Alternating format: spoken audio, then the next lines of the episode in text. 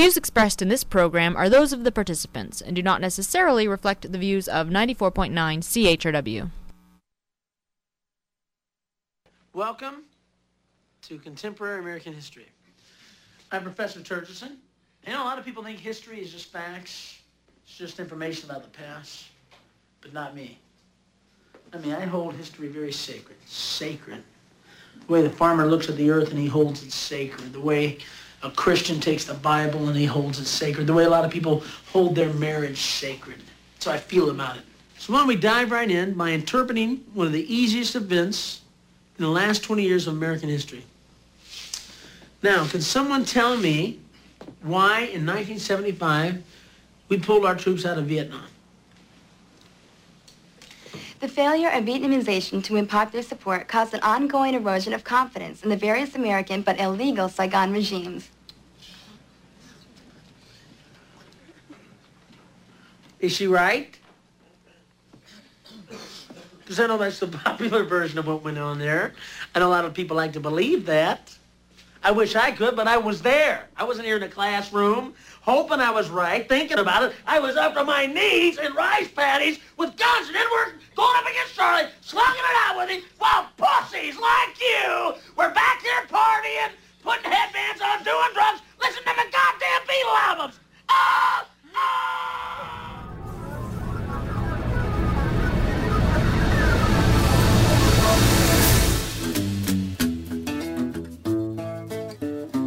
2009. I'm Bob Metz, and this is Just Right on CHRW 94.9 FM, where we will be with you from now until noon. Oh, no, not right wing, just right. Fade into color, and color into black and white. Under the bedclothes, everything will be alright. And welcome to the show today, where 519 661 3600 is a line you can call if you want to join in on the conversation today. And our theme for the whole show today will be about academic freedom and about some of the things that are going on on some of the campuses across the country. I am joined in studio today by the president for the Society of Academic Freedom and Scholarships, shortly known as, or short form SAFS, and that's Clive Seligman. Welcome to the show, Clive. Well, thank you very much for inviting me. And well, thank you for accepting because this is an issue that's been around for a while. Very shortly, if everything goes well, um, with all our connections and everything, uh, is she with us already? Well, let's bring her on. Uh, can you hear us, Barbara? Yes, I can. Well, thank you for joining the show today, folks. This is called. It's my my pleasure. Yes. We're talking with Barbara Kay, columnist with the National Post, who joins us again. And uh, I understand you are on a train. I am. I'm on the train from Montreal to Toronto, and I'm. I, I took myself into a quiet car. oh, good for you. And you told me you'd probably have a good connection for most of the show, but if we lose you once or twice, we'll try and reconnect. Okay, and I hope my, I have a full battery. Hope it lasts. Let's do that because we want to get to one of your issues first. But first, I want to just ask um, um, Clive here. Okay, what could you briefly describe what the Society for Academic uh, Freedom and Scholarship is, why it exists, and what what brought it about? Well, the Society for Academic Freedom and Scholarship is a society largely of Canadian academics in in um, um, universities and colleges.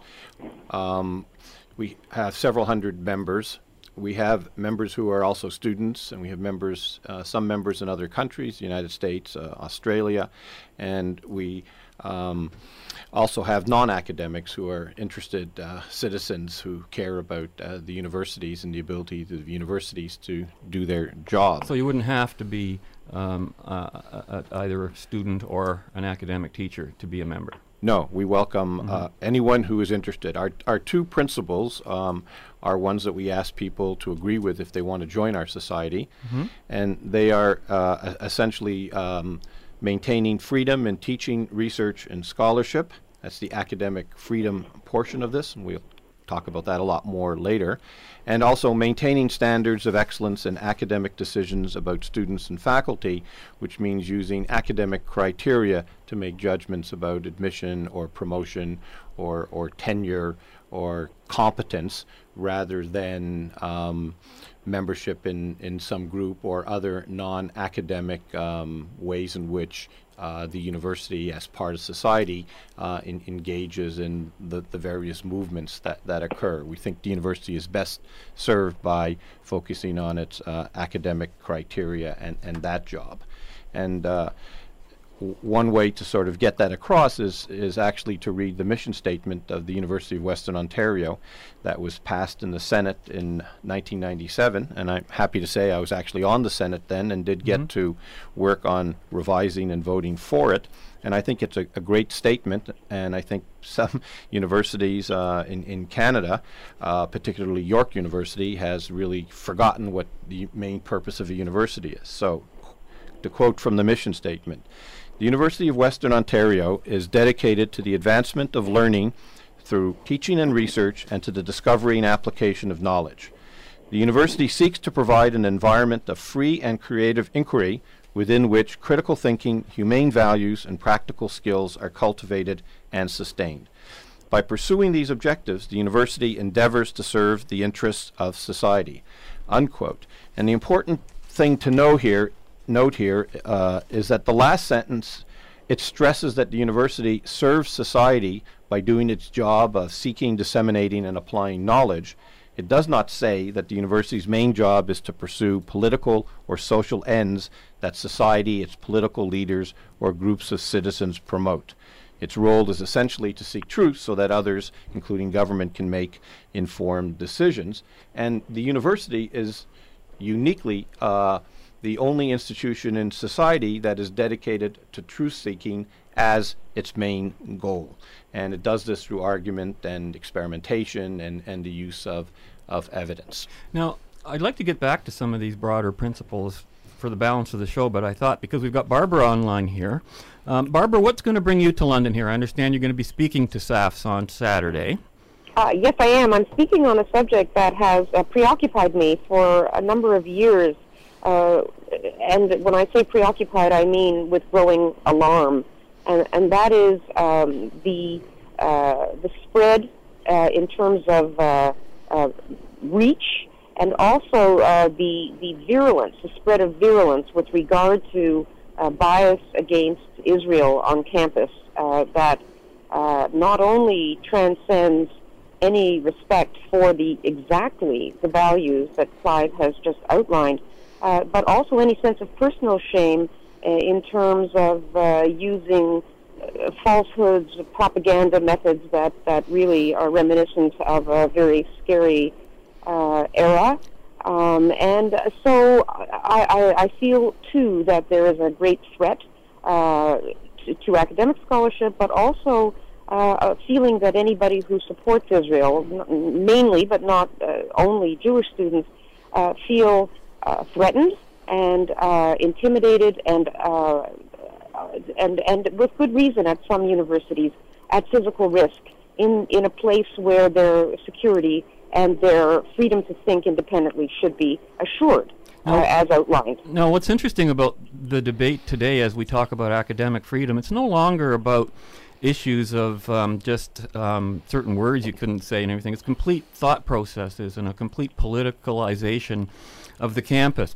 Listen, we're going to take a quick break here, uh, just for two minutes, because uh, we're going to lead into your subject, and then we want to talk about your your theme, manipulating debate, uh, the anti-Israel rhetoric and political activism on universities. But you know, it wasn't long ago that political ideas um, were openly debated without fear of censure. But uh, at that time, I remember certain words were always prohibited. You couldn't say this, you couldn't say that. And today it's almost the reverse.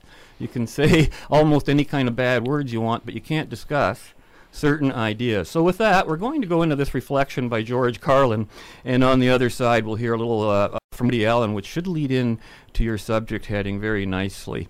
And uh, once again, I am joined in studio by Clive Seligman, President, Society for Academic Freedom and Scholarship, and guest on the phone, Barbara Kay, columnist for the National Post, 519 661 3600. The number if you want to join the conversation, and we'll be back in about two minutes there is left that word, that group of words that we uh, pray. Well, they're your words, gang, and I praise them too because they are sort of fun. just as a hobby. If nothing else, these words are only, uh, let's see, let's call them this. They're uh, the words that we can't say all the time. I find that to be about the most comfortable um, umbrella, you know? Uh, they're just words that we can say all the time. I figured, looking for a list, I started running into all the categories of dirty words. Started to realize there are more ways to describe filthy words than there are filthy words. Seemed curious to me. Someone was awfully interested in them. They found an awful lot of ways to refer to them. And uh, I did too. Called them bad language. Dirty. Filthy. Foul. Vile. Vulgar. Coarse. Unseemly, in poor taste, street language, locker room talk, gutter talk, barracks language, naughty, saucy, bawdy, raunchy, rude, lewd, lascivious, indecent, profane, obscene, blue, off-color, risque, suggestive, cursing, cussing, swearing.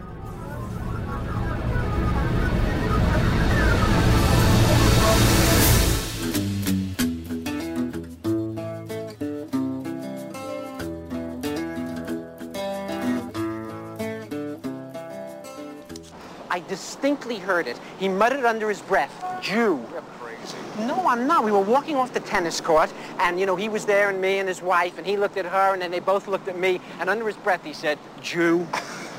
Alvy, you're a total paranoid. What, how am I a par- what? I pick up on those kind of things. You know, I was having lunch with some guys from NBC, so I said, uh, did you eat yet, or what? And Tom Christie said, no, Jew.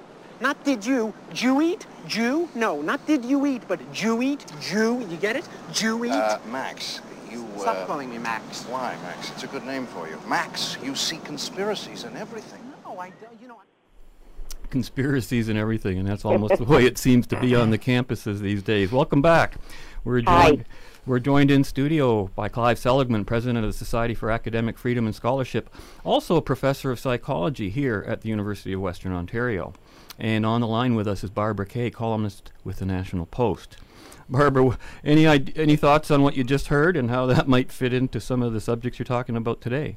Well, I'm glad you did bring up the question of. I mean, Lenny Bruce is quite right. That I mean, that that was very funny as a riff, and it's true that there used to be certain words you couldn't say that uh, had to do with you know sex or or other bodily functions, and now you can say all of those. But there, but there are also some uh, words that are, are extremely charged uh, that are used with great frequency now. And what's terrible about them is that they're not suggestive of of truth they're uh, outright lies. Words like Nazi, apartheid, um, you know, uh, genocide. These words have have very serious charged meanings, and they are applied very freely and without any kind of, of evidence or or, or facts uh, or twisted facts. Uh, and they are an inversion of the truth of a situation in the Middle East that is uh, quite quite incendiary. Uh, this kind of language, uh, and it's only applied to one nation, uh, and it's applied falsely to one nation. So there's a double standard and an inversion, and, and the use of these words uh, is extremely negative. I can give a, a personal example that just Sure. happened uh, a, a couple of days ago on, on late Monday afternoon this this week. There was a debate at Osgoode Hall Law School of York University on uh, academic boycotts against Israel, and there were uh, four panelists: two who are arguing for the boycott and two who are arguing against the boycott. I, I'm, I'm sure you could guess I argued uh, against the boycott. There were about 300 uh, plus people in the audience. Um, probably weighted two thirds um, against I- Israel. There was a fair age distribution, although interestingly, as one person who wrote to me, the ethnic composition of the audience was seemed to be uh, largely um, white, um, Jewish, or Muslim. Uh, there were very few uh, Chinese. or very few people who seemingly came from India. So it was it's, it's clearly a kind of topic that it attracts its own particular audiences. And in that debate, um, it really wasn't about academic boycotts. It, it was um, a ruse, as, as, as Barbara suggests, to have an occasion to to bash Israel, and so the anti-boycott people, myself and Professor Edelman, a philosopher uh, now retired from York, uh, argued why boycotts were bad. And the other two people, Professor Bakan from Queens and Professor Sears from Ryerson, Mhm. uh, argued Israel w- was bad. And so there was very little meeting on the issue of boycotts. And the audience, being weighted toward um, anti Israel views, tended uh, to use the word racist. They must have shouted it out several times. I was called a racist twice during the debate. Once for saying that if people cared about peace in the Middle East and were concerned about Palestinians, then they should uh, work to put pressure on Hamas. At which point, the audience, uh, or 30, 40 members of the audience, uh, erupted in large shouts uh, and jeers, and uh, racists came out. Now, I, I, I want to be clear what's being objected to here, because really you just you, you gave a good example here. You're saying on one side of the of the debate are say one, two, or three professors that say Israel's the good guy. On the other side, you've got these professors that say Israel's the bad guy. Isn't that what academic freedom's all about? Oh, sure. I'm not. I'm not objecting to having the the, the debate at all. Mhm. I would like a little bit more honesty in the advertisement of the debate. Just as Israel Apartheid Week, the academic boycott against issue issue. Um, acad- academic boycott against Israel issue is not really about academic boycotts or about apartheid. It's really to have an evening where just Israel is is, is, bashed. And that means that we have a different kind of debate. Debate should be um, the uh, should not be an occasion just simply to demonize Israel and talk about uh, its right to exist. It should be a debate about the whole Middle East. How do you bring peace to the Middle East? Uh, what are the uh, the positive or negative things both sides are, are but, doing? But, but but isn't that a useless debate to people who aren't interested in peace in the Middle East? Uh, you know, I've said on this show many times, and I know you, you, both of you are probably unfamiliar with this, but I think there's a lot of people out there, who, and nobody wants to say it. They hate Jews. Okay, it's as simple Well, as that. Why don't we call them out on who they are and why they have these irrational beliefs?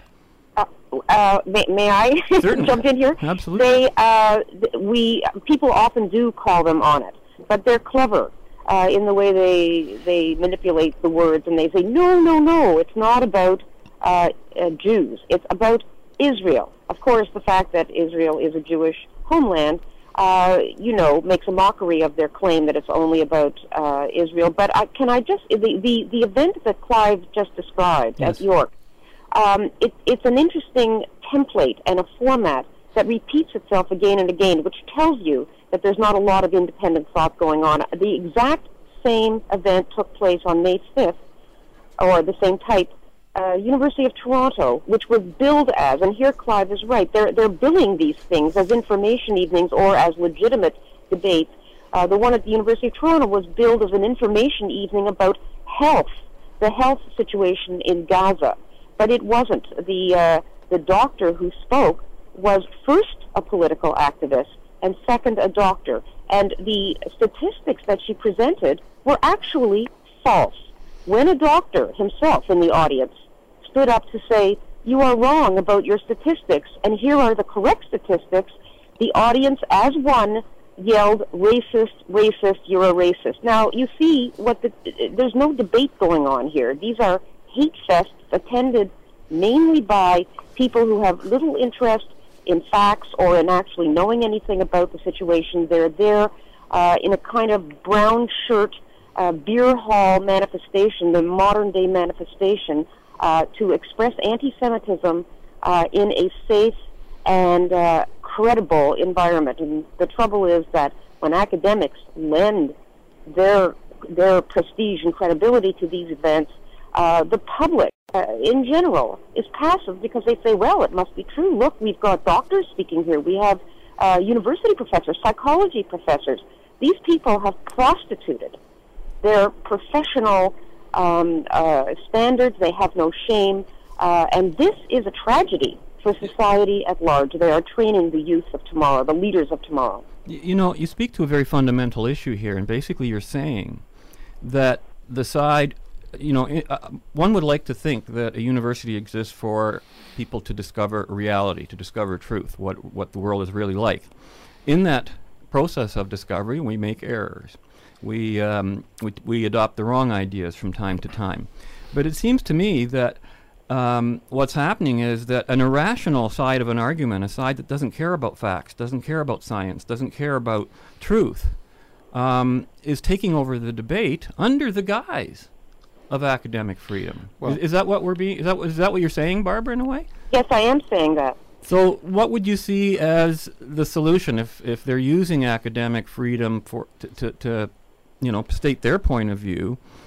How would you fix it? Let's put it that way. Uh, one solution would be to um, uh, to deal with university presidents uh, with a lot less uh, gentleness and timidity.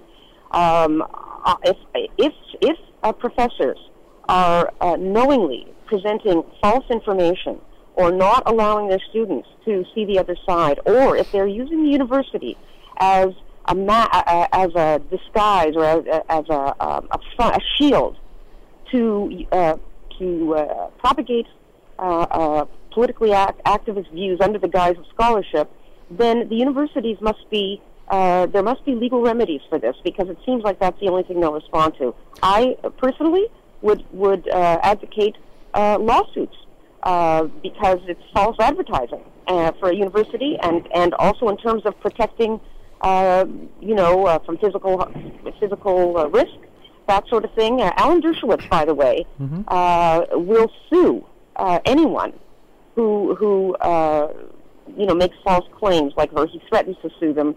Uh, he's had great success with this, and I think we have to be a lot more aggressive about making universities uh, stand behind their own mission statements. I have a, a, a slightly different um, take on this. Um, I think that we should make sure that when we talk about these debates, we're talking about speech and not behavior.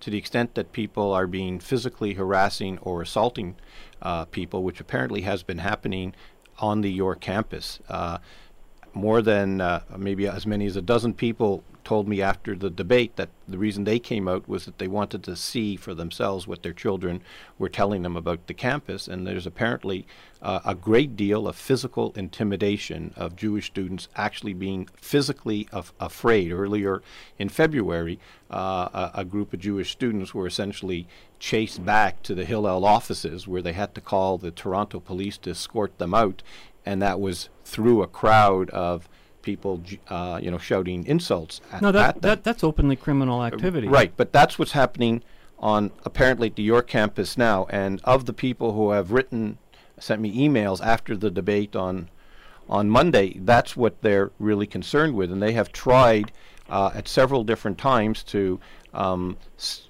meet with the president. They have met with the president. There- These have been either concerned parents. There have been parents who have brought a lawyer. Uh, uh, a, a, a policeman from the city of Toronto Police Force came with one of these parents at one time. Various Jewish organizations have tried to meet with the president. I'm told that nothing has been done, even on something that everyone would object to uh, students being physically intimidated. Now, when it comes to speech, um, I, I, I am much more open. If people want to have uh, a, an evening where they say, these are all the reasons we think Israel is wrong, and this is organized by students or professors who are bona fides on the campus, then I think they should be allowed to, to have it. And even though I see these academic boycotts and Israel apartheid weeks as just ruses for Israel bashing, what I would like to see happen is that the other side engage in the debate and go there and, and stand up to them and not be intimidated.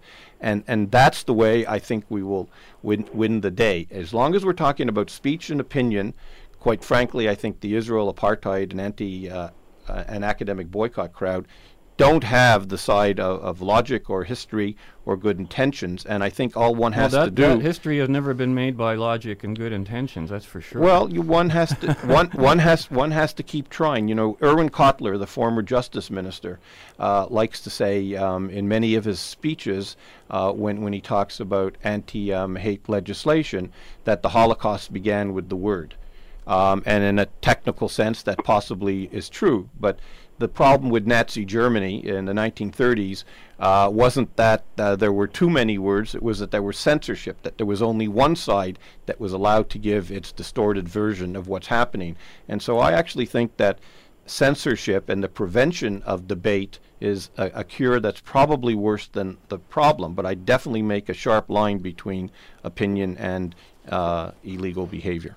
Now, I found it interesting what you seem to be describing with bullying on campus. And uh, it's interesting because in, in our news in London this last few days, all they've been talking about is bullying in the grade schools and in the high schools, yeah. as if this pattern just continues right on into, uh, you know, uh, higher education.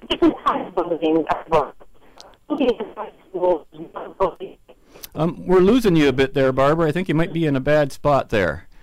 Are you still with us?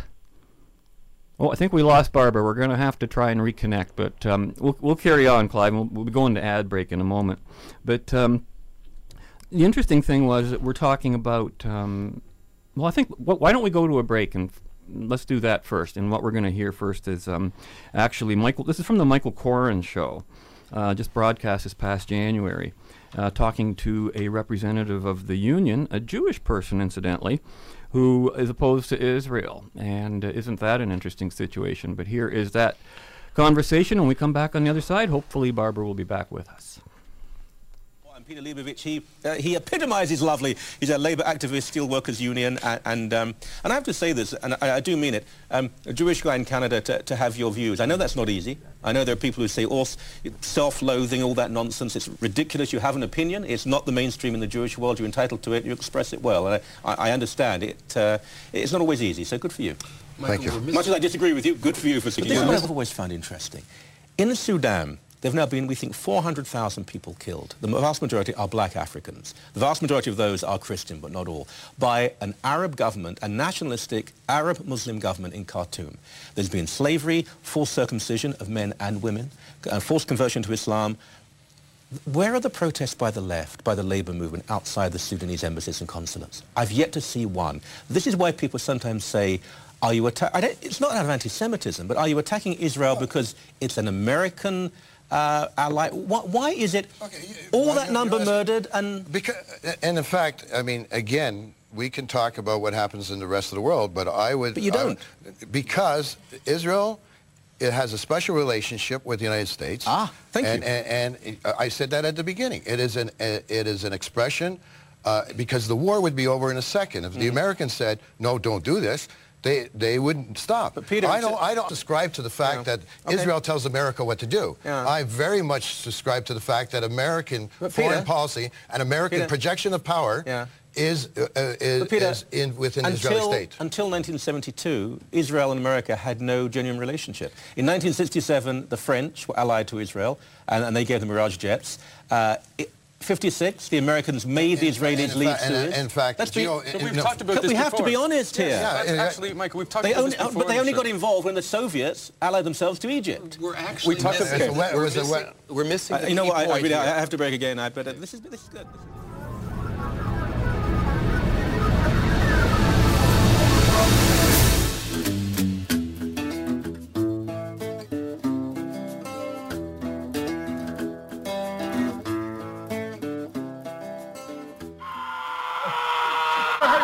Professor, take it easy, will you? I mean, these kids, they were in grade school at the time. And me, I'm not a fighter. I'm a lover.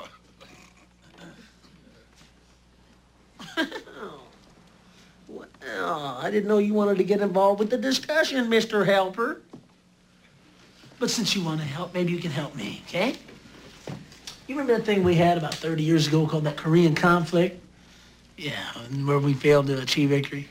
How come we didn't cross the 38th parallel and push those rice eaters back to the Great Wall of China and take the Berkeley brick, brick and nuke them back in the Stone Age River? How come? Tell me why? Say it! Say it! All right, I'll say it. Because Truman was too much of a pussy wimp to let MacArthur go in there and blow out those commie bastards. Good answer. Good answer. I like the way you think. I'm going to be watching you. A good teacher. He really seems to care. About what, I have no idea. And welcome back to Just Right on CHRW 94.9 FM, where I, where I am joined in studio by Clive Seligman, President of the Society for Academic Freedom and Scholarship, also professor of psychology here at the University of Western Ontario. And I hope online we still have Barbara Kay, columnist with the Uh, National Post. I am back. Oh, terrific. And you were just saying something before uh, we lost your signal there, Barbara. We were talking about um, the whole issue of debating on campus and bullying and speech versus behavior and things like Yeah, I, I wanted to make the point that uh, bullying uh, in high school or in grade school, uh, th- this is a question of one individual uh, who's bullying several others. You deal with uh, individual cases. The bullying that is going on on campus is uh, a systemic kind of thing that is uh, thought out, well organized, well funded. Uh, the whole the whole idea behind it is to intimidate by uh, groups, and uh, it's they're like gangs almost, uh, and they have not one person or individuals in mind, but an entire group. Uh, it's it's a, a kind of ideological, um, you know, Maoist kind of. There's only one correct opinion here, and anybody that goes against it is going to suffer for it. Uh, and it's a quite a to- totalitarian impulse, and that's why it must be combated. I agree with Clive, by the way. I don't believe in censorship of any kind. I, I agree with him about that. And when I spoke about um, using legal remedies, my my impulse was to say, look here, uh, it's very tough for students to stand up and combat uh, this just with free speech because they are in an intimidating atmosphere, and it discourages uh, their wish to participate in debates since they're not accorded uh, the freedom and respect that an academic environment should provide. So, who is not providing this environment? The university. And sometimes you have to sort of pick them up by the scruff of the neck and shake them because it has not worked. Kind of, you know, let's sit down and talk about this and let's invite discussion. These university, pre- some of some university presidents, the the incident that I mentioned at University of Toronto, uh, the communications department, I phoned them. They were very quick to respond to the situation. They have invited uh, the, the, the person who was uh, yelled at as racist to come in and, and speak. That's the way you deal with it, and and I'd like to see that happening at other campuses as well. I, I agree with that, and I would like Concordia University to invite uh, Benjamin Netanyahu to come back and speak at Concordia because the last time he tried, when he was out of the government, uh, uh, uh, just a, a mob prevented him from uh, from speaking, and um, to my knowledge, he has never been invited um, back. Actually, actually, Clive, I I have to correct you because I did speak to the former president of, of Concordia, who said that uh, an invitation was issued sometime later uh, for him to speak at the downtown campus. At that point, he was no longer interested in coming back. So Okay. just well, that's unfortunate. But thanks for Yeah. correcting the, the record. The other irony to pick up on, on Barbara's point about what this is about, it's ag- again um, not about the actual issue because uh, Professor Bakan in the panel on at Osgoode Hall earlier th- this week, she made a point at some point and say, here we are having a, a, a debate ab- about Palestinians and look at the diversity of the panel. There's not a Palestinian on the panel. She didn't also say there's not an Israeli on on the panel.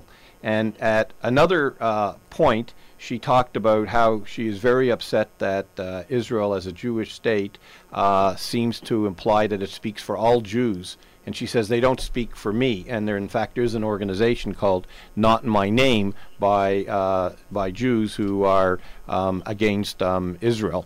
And What's very interesting is that in this case, she's saying that Israel has no right to claim to speak for her, but yet she supports a boycott, which, if enacted at her University, Queens, or at York, would essentially speak in the name of all the other uh, professors and students at the university and tell them uh, with whom they can associate, with whom they can do research, and what joint projects they may be willing to do. And so the complete lack of insight on the uh, the the Israel haters um, is is really quite re- remarkable. They they have no principled uh, ob- objections um, to anything. Their whole goal is to uh, demonize and I, I suppose ultimately uh, destroy Israel. And even when I pointed out that boy- academic boycotts um, basically model force, they basically say that people are not seen as individuals but members only of groups. And the university is just another pressure group in society where might makes right and whatever the university wants to do is okay. Actually hurts many of the causes that she and people um, like her are very interested women and visible minorities because it's only the principle of judging an individual on individual merit and academic criteria that will enable us to get more women and more minorities in the university in the you know at full professors and at the highest levels of administration. But once we say that all that matters is the group and all that matters in determining the group's success is the power elite at any given time then people like professor Bakan have no recourse to to complain if Israel wants to do something differently. Uh, what if York enacted an academic boycott against uh, Israel institutions and McGill University uh, enacted a boycott against Palestinian institutions? And then, of course, there are all the other conflicts in, in the world, and we would simply not have a system where there were any principles of of uh, university interaction. Well, uh, my experience has been that whenever the left uh, wants to impress us with something, they they avoid a debate. That's the number one step. They never allow a debate. But you know, I'm still concerned about this idea of um, legal remedy because that's been a problem we've discussed on this show. I've had Ezra Levant on, and people like him who who outside the academic community are finding themselves subject to quote legal remedies like human rights commissions, and but they're not legal. That's the whole point well, of, human rights commissions. Uh, but they exist in law, and our government is basically running on collectivist principles and collectivist philosophy. So to appeal to a government that's already running on the very ideas that we're trying to fight in a university, to me seems a contradiction. Am, am I off target there, Barbara? Um, I would I would say so because I think I'm not looking for a group lawsuit. I think that one individual has to uh, who has been harassed or who has been physically assaulted at York uh, this is uh, a charter right. He has a charter right to security of the person. And if uh, the institution uh, to which he uh, is in thrall, so to speak, he has to be on his premises, is not protecting his, his physical security, he has a right to sue. You see, there, there. I don't believe there's such a right as security to the person. I think you have the right to self-defense. End of story. And the problem is that's the right we've been deprived of. Uh, security when to the person. Self-defense, you mean he has right to what? If somebody pushes me or hits me, I have a right to hit them back. End of story. Oh, we're losing you again. No, I think we're gonna. Oh, we're gonna have to um, carry that conversation on. Can we try and get Barbara back again? Sounds like that signal went again. When you're in motion on the train, I guess it's going to happen a few times. Did you have anything to add on that particular no, subject, Claude? Because you know that to me is a major um, factor.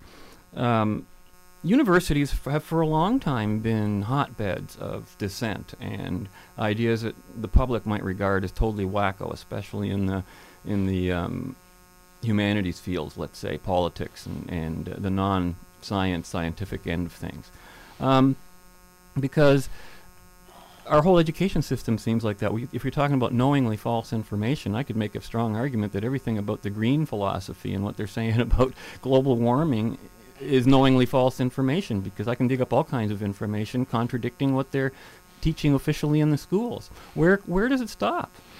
Well, I mean, I think you, you, you raise a, a, an interesting question, and um, it, it, it's very difficult. That, that's why I, SAFS is really a, a process organization. We, we want to ensure that debate can take place in an unfettered way. Obviously, it has to be civil so that people aren't shouted down or prevented from making their point. But we, we try not, well, we don't take sides. When, when I'm talking about um, this academic boycott debate, uh, I, tr- I tried uh, and was successful for probably 90% of the time of just talking about boycotts, not even mentioning the word Israel.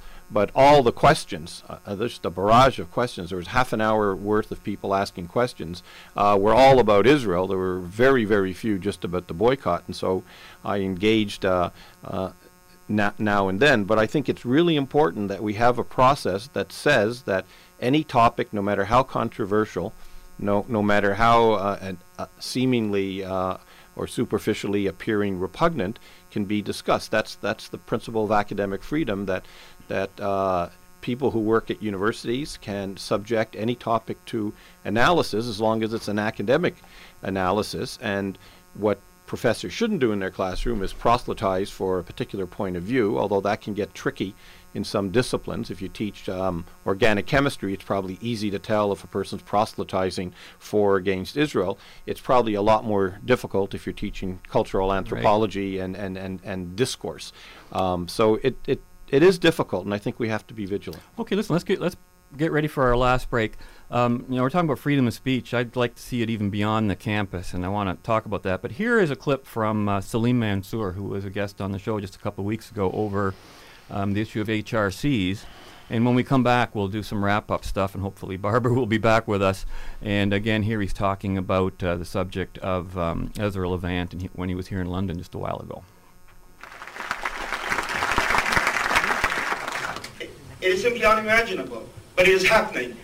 But in 2009, the 21st century, we have to go through and over again and again the argument that so many others have made out before us. That what Ezra points out in his book, it seems that every generation, I hope my students and friends at the university, schools and colleges are watching and listening and reading people like Ezra. That it is their responsibility to keep freedom alive, preserved, protected. It is a generational fight.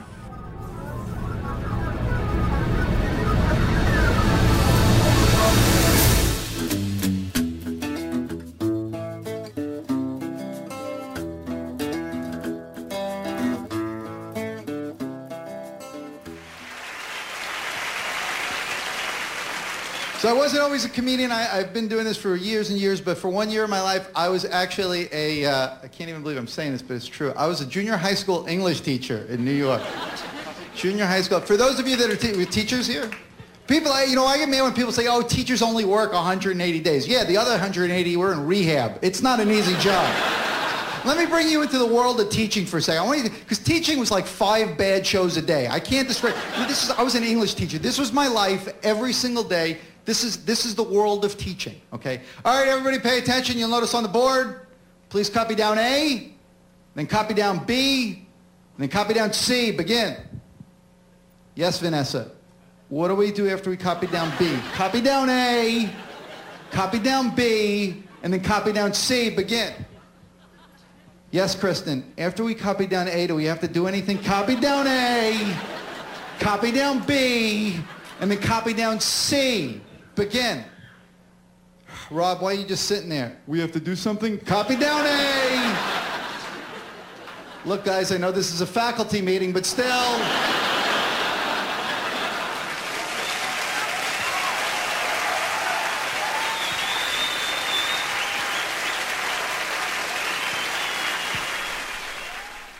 And welcome back to the show. Barbara, are you with us again? I, I am again. that, that one was for you, by the way. I, I understand you taught English literature and composition. I did, and I was I was laughing at that. was that really what it was like in? Uh, in no, no, no, no. I taught it. I thank thank heavens I taught at CEGEP level, which in in Quebec is sort of between university and uh, and high school, and it's not quite that bad. But um, honestly, you do see the results of some pretty poor uh, preparation for argumentation. That's for sure. oh, that's for sure. Now we lost you at an interesting point there. Do you recall what point you were just getting at there, just as we broke up? Uh, well, we, we had uh, you were saying that you didn't think legal remedy. Uh, I'm, I'm not sure if it was. I just didn't have. I just didn't have faith in a law that was already based on all a lot of these principles that, that we're trying to fight. If you if, you know what I mean in the in the broad I understand sense. that, but I'm not. I'm not arguing that, Mhm. that people should argue on the basis that they're being offended. I'm saying they they, they should Well, be uh, protection from being intimidated.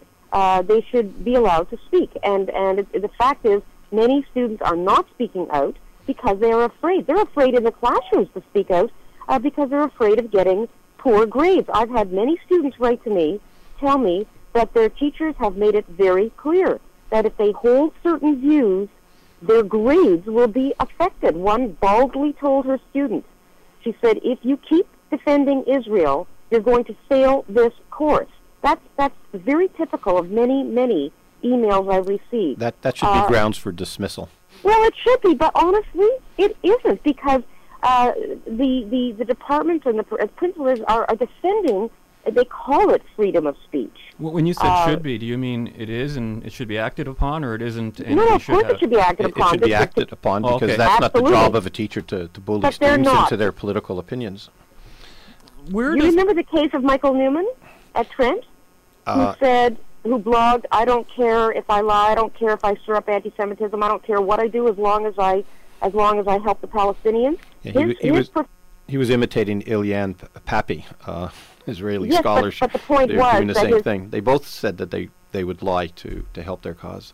But the point was that his principal, his principal, Bonnie Patterson, uh, defended what he said on the grounds of academic freedom. Yeah, that's not academic freedom. Well, it's inter- it's interesting because uh, Barbara, when you were talking about knowingly false information and things like that, just after you broke up, I was mentioning to um, uh, to Clive here about. Uh, so would that include, for example, a lot of the stuff we hear about the whole green movement and what they're taught teaching about the environment, which I think is a lot of knowingly false information, perhaps not as emotionally oriented as as a political Well, I think that it's, I think that, that it's it's not so much the teaching of uh, uh, of propaganda. I mean, it, a, a bias is, is is clearly everybody has their own bias. Every teacher has their own bias, and that's fair. But they have to say, here is what's out on the market in terms of knowledge. Here are books that are being written that that tell us the world's going to be, you know, a, a, a tropical forest in ten years. And here's another book, by the way, that says it's going to be, you know, we might be going into another ice age. Here's all the information. Well, That's all. You know, okay, let's speak to the broader issue of academic freedom then. And to me, I think there's been one big elephant in the room that we've kind of been skirting around. And, and it seems to me, uh, doesn't the idea of academic freedom, in a way, stand directly in conflict with the concept of any kind of government funded education? Isn't it true that he who pays a piper calls the tune? And to the extent that I, as a student, say, um, am having my education paid for by someone else, um, a person like that's going to think, well, I don't have the freedom to be, you know, my own freedom to get into a school. It becomes free education, not academic freedom. You're, Well, that's- interestingly, you're actually you're going to be horrified to hear this, but you're making the argument of the left that the university is already politicized, and so then it's just a matter of who is cleverer or more powerful in, in, in, in winning the day. I mean, my experience in the university i- is not that. Uh, I, I'm sure there are v- various people who, who, who maybe feel uh, slightly intimidated, but uh, I see a, a tremendous amount of uh, of diversity, the only kind of diversity that, that should matter, the diversity of ideas. And I think there is a lot of, of debate, and I think there's a lot of people who are willing to stand up on, on, on the sides that they believe. And I think there's a lot of good science going on, and there's a lot of Well, good I think there's a scientific lot of diversity of debate, w- debate where the government is not threatened by the debate. But as soon as the government gets threatened by a particular debate, that particular debate becomes a subject of what we're talking about today. And it happens to be Israel now, happens to be uh, the Green Movement, which will be a But, but I don't see the government But it's not the government. debate. The government is not asking. No, I understand uh, that. the Universities to take one stand or another. In Understood. fact, yeah. Okay. So then, uh, it's it, this is all happening from within the university itself. The government is very hands off. I guess what I'm saying. I, well, up to a point, but you know, when people have their education funded by someone else, they, they, they feel it's more of an entitlement, and that in fact um, they aren't as respectful of it. I know that from personal oh, that experience. may be true. Well, be keep, keep in mind that when professors send um, papers off for consideration for publication, they're, it's being looked at by other academics. Um, it's not looking at by a government committee. And even when the government um, funds research, they, they fund them through councils that are independent. The government may play a role in deciding how much money might go for some particular uh, cause, uh, y- you know, autism, for example, Mhm. um, or Alzheimer but it doesn't get involved in what decisions the, the councils um, make as to what research they, they fund. So there is, uh, I think, a, a, a respectful, hands-off mentality um, to it. There's an interesting article in the National Post this morning by Michael Bliss, the historian at the University of Toronto, who is uh, taking the scientific establishment to to task for complaining too much about the government cutting their grants, and he thinks it makes the scientists in their opposition look like they're whiny and that they feel entitled to, to government money. And he was trying to redress the balance. I mean, I personally think he may have gone too too far and was arguing that the the government has a right in, in a recession uh, to focus money uh, on this or that uh, effort in terms of research. I, I don't particularly uh, agree with that, but if anything, here you have a very prestigious academic with whom I've probably almost always agreed with when I read his his um, articles in, in the paper. But today he, I think, is overreacting to the scientists wanting more money to do their work, which is what any pressure group does. I So did, I did a whole show on that subject, and uh, I, I think there seems to be a lot of evidence to show that, again, wherever government puts money, it displaces that capital from where it would normally go. We don't have much time left. We've got about four four minutes or so. I'm, I'm just wondering, what do you see ahead? Is there any hope for f- true academic freedom on the campuses? I know SAFS has been around for a few years, and um, by the way, SAFS isn't just how, how, how big an organization is SAFS? several hundred several hundred members. But not just in on the University no, of it's national. It's No, no, national. nas- it's national. Because I knew a couple of the previous presidents, including John Furedy and Yeah. Doreen Kimura. Right. And in, in their days, um, we're, they were already talking about truth not being a defense and all these hate propaganda provisions being entered into the government. And it seems to me, are we better off today than we were 15, 20 years ago, or are we worse off in terms of this issue? Barbara, you might want to. Barbara still there? Oh, we lost Barbara. Okay, well, Well- I guess we'll have to say goodbye to Barbara. I'll call. Okay, I think it's it's hard to, to calibrate this. I, I'm I'm I'm hopeful. Uh, uh, there are always going to be problems. God knows the world's not perfect, and universities aren't aren't aren't perfect. But I, I think there is uh, a fair amount of freedom and a fair amount of people uh, pursuing topics of their own interest in, in their own ways uh, without being interfered with by either their chairs or their deans or, or the government. And so while you, I'm sure you can do many programs focusing on individuals who have been shafted by the system very unfairly, I think you have to keep in mind that we're talking about you know, a system of, you know, 40, 50 universities and a, and a college student, uh, a college um, population and uh, maybe 30 or 40,000 professors across the country. And so we have to keep in perspective that there are incidents that happen. They do get tended to. The Canadian Association of University Teachers, for example, is building up a million dollar fund to be used exclusively for academic freedom cases. Most um, faculty associations uh, have clauses in collective agreements, if they're unionized, that defend academic freedom and say quite clearly that individual professors can research topics of their choice and they're free to criticize their own university administration. So while just as we have laws, that doesn't mean we don't have uh, law breakers. Um, just as we have problems um, in, in Canada, it, it doesn't mean that uh, the, the system is doomed. I think we still have a very vibrant system, and, So whatever happened? I'm optimistic. wh- whatever happened to a fellow like F- Philippe Rushton? Did he have to run for the hills, basically? Because I remember his problems here at well, the he- university. He, is still working. He's still at- working? He's still working at, at, at the university, and he is This one? He's still working at, Oh. at the University of Western Ontario. Okay. He um, and he still publishes his his, his research.